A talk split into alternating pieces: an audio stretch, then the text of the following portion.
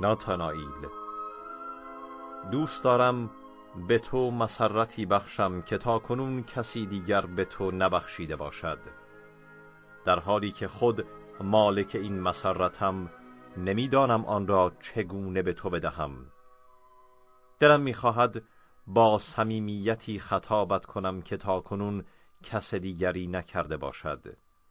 دلم می‌خواهد شب هنگام در لحظه ای از راه برسم که کتابهای بسیاری را پیاپی باز می کنی و میبندی و در هر یک از آنها چیزی بیش از آن چه تا کنون بر تو آشکار کرده است میجویی. در لحظه ای که هنوز در انتظاری در لحظه ای که شور و شوقت اندک اندک از این که تکیگاهی ندارد به اندوه تبدیل می شود. من تنها برای تو می نویسم. تنها به خاطر این لحظه هاست که برایت می نویسم. دلم می خواهد کتابی بنویسم که در نظرت آری از هر گونه اندیشه و هر گونه هیجان فردی باشد و گمان کنی که در آن تنها بازتاب شور و شوق خیش را می‌بینی. دلم می‌خواهد به تو نزدیک شوم و تو دوستم بداری. افسردگی چیزی نیست جز شور و شوقی فرو مرده. هر موجودی می‌تواند اوریان باشد و هر هیجانی سرشار. هیجانات من همچون مذهبی پذیرنده است. می توانی این را درک کنی. هر احساسی حضوری بی منتهاست. ناتانائیل من به تو شور و شوق خواهم آموخت. اعمال ما وابسته به ماست همچنان که روشنایی فسفر به فسفر. راست است که ما را می سوزاند اما برایمان شکوه و درخشش به ارمغان می آورد و اگر جان ما ارزشی داشته باشد برای این است که سختتر از برخی جانهای دیگر سوخته است. ای دشت های پهناور غرق در سپیدی سحر من شما را بسیار دیدم ای دریاچه های آبی در امواجتان قوته ها خورده ام و هر نوازش نسیم خندان لبخند بر لبم نشانده است. این است ناتانائیل آنچه از باز گفتنش به تو خسته نخواهم شد. من به تو شور و شوق خواهم آموخت. اگر چیزهای زیباتری می شناختم از آنها با تو سخن می گفتم. بیگمان از همانها و نه از چیزهای دیگر. تو به من فرزانگی نیاموختی. منالک فرزانگی نه. که عشق آموختی. ناتانائیل من به منالک تعلق خاطری بیش از دوستی و اندکی کمتر از عشق داشتم. نیز او را همچون برادری دوست می داشتم. منالک خطرناک است. از او بترس. فرزانگان نکوهشش می کنند اما کودکان بیمی از او ندارند. به آنان می آموزد که دلبستگیشان تنها به خانواده نباشد و آرام آرام آن را ترک گویند. قلبشان را از آرزوی میوه های گس وحشی به درد می آورد و از اندیشه عشقی غریب پریشان می سازد آه منالک! دلم می‌خواست باز هم با تو جاده های دیگری را در می نوردیدیم اما تو از ناتوانی نفرت داشتی و بر آن بودی که به من بیاموزی تا از تو جدا شوم. هر انسانی امکاناتی شگفتانگیز دارد. زمان حال سرشار از آینده هاست. البته اگر گذشته پیشا پیش داستانی برای آن ترریزی نکرده باشد اما افسوس گذشته ای یگانه زمین ساز آینده یگانه است و آن را همچون پلی بی انتها در فضا فراروی ما برپا می دارد. نمی توان یقین داشت که آدمی تنها می تواند به کاری دست یازد که از درک آن ناتوان باشد درک همان و عمل همان. تا آنجا که ممکن است بار بشر را به دوش گرفتن. این است نیکوترین اندرز من. ای صورتهای گوناگون زندگی شما همگی در نظرم زیبا جلوه کردید. این که به تو می‌گویم تنها چیزی است که منالک به من می‌گفت. در این امیدم که همه سوداها و همه گناهها را شناخته باشم یا دست کم نظر لطفی به آنها کرده باشم. من با تمام وجود به سوی همه باورها شتافتم و آنقدر دیوانه بودم که برخی از شبها کم و بیش به روح خود ایمان می آوردم از بس آن را آماده گریز از تن می دیدم این را منالک به من گفت. و زندگی ما در برابرمان همچون جامی پر از آب سرد و گواراست جامی مرتوب که بیماری تبدار آن را به دست می‌گیرد و می‌خواهد بنوشد و با جرعه ای آن را در می‌کشد. و گرچه می‌داند که میبایست درنگ کند از بس که این آب خنک و دلچسب است و از بس آتش سوزان تب تشنکامش کرده است نمی‌تواند این جام دلپذیر را از لبهای خود دور کند.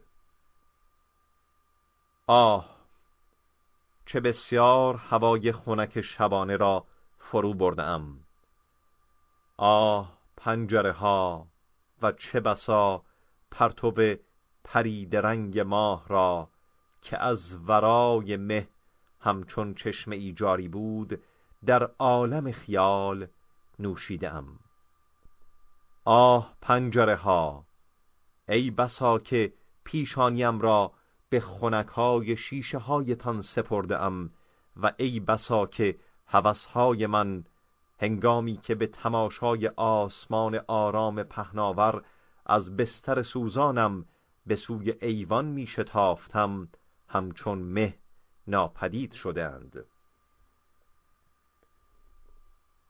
ای تبهای روزگاران گذشته جسم مرا به نحوی مرگبار فرسودید.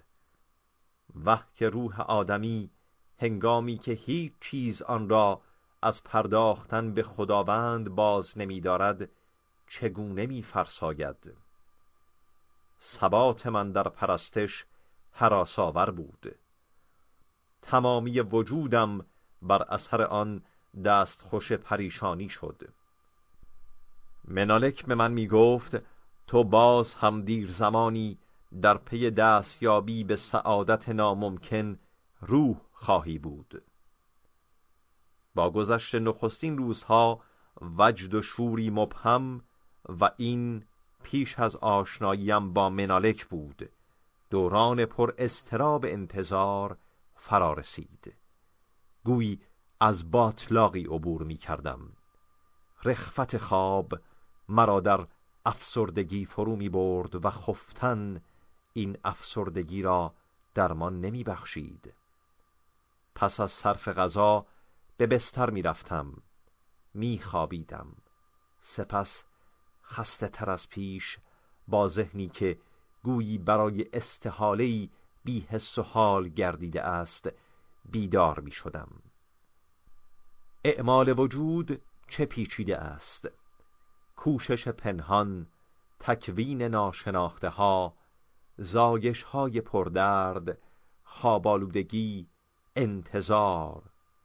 همچون پروانه های درون پیله و شفیره ها می خوابیدم می گذاشتم تا موجود تازه ای که بنا بود بشوم و از همان زمان دیگر به من نمیمانست در وجودم شکل بگیرد. هر پرتوی گویی از درون سطوحی از آبهای سبز و از میان شاخ و برگها بر من میتافت. ادراکی مخشوش و ضعیف داشتم. همانند احساسی که در حال مستی یا سرگیجه های سخت به آدمی دست می‌دهد.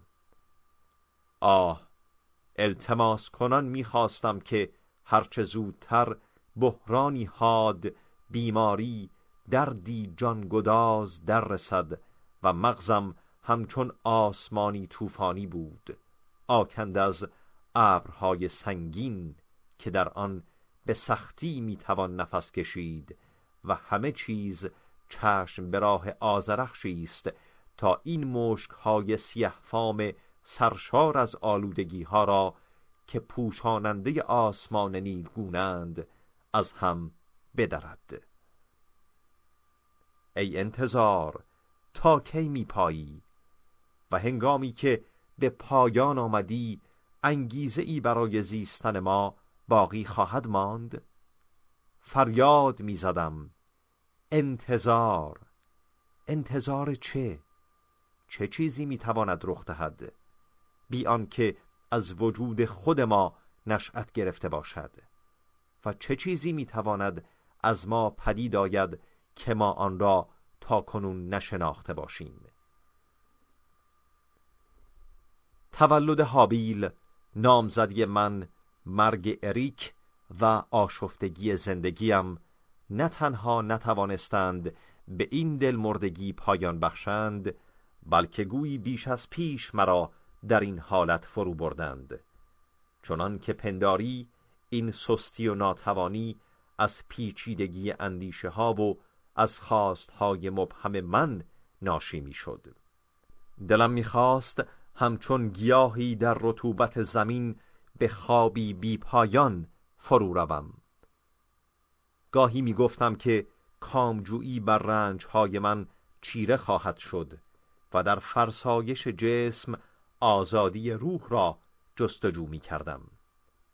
سپس از نو ساعتهای متمادی همان گونه که کودکان ساری را که بر اثر گرما خوابالوده شده اند در میان روز و در خانه پر جنب و جوش میخوابانند به خواب می‌رفتم سپس با قلبی پرتپش و سری منگ چنان که گویی بسیار دور از آنجا بودم از خواب عمیق برمیخواستم نوری که از پایین از شکاف کرکره های بسته می ترابید سبزی چمن را بر سقف سفید منعکس می کرد.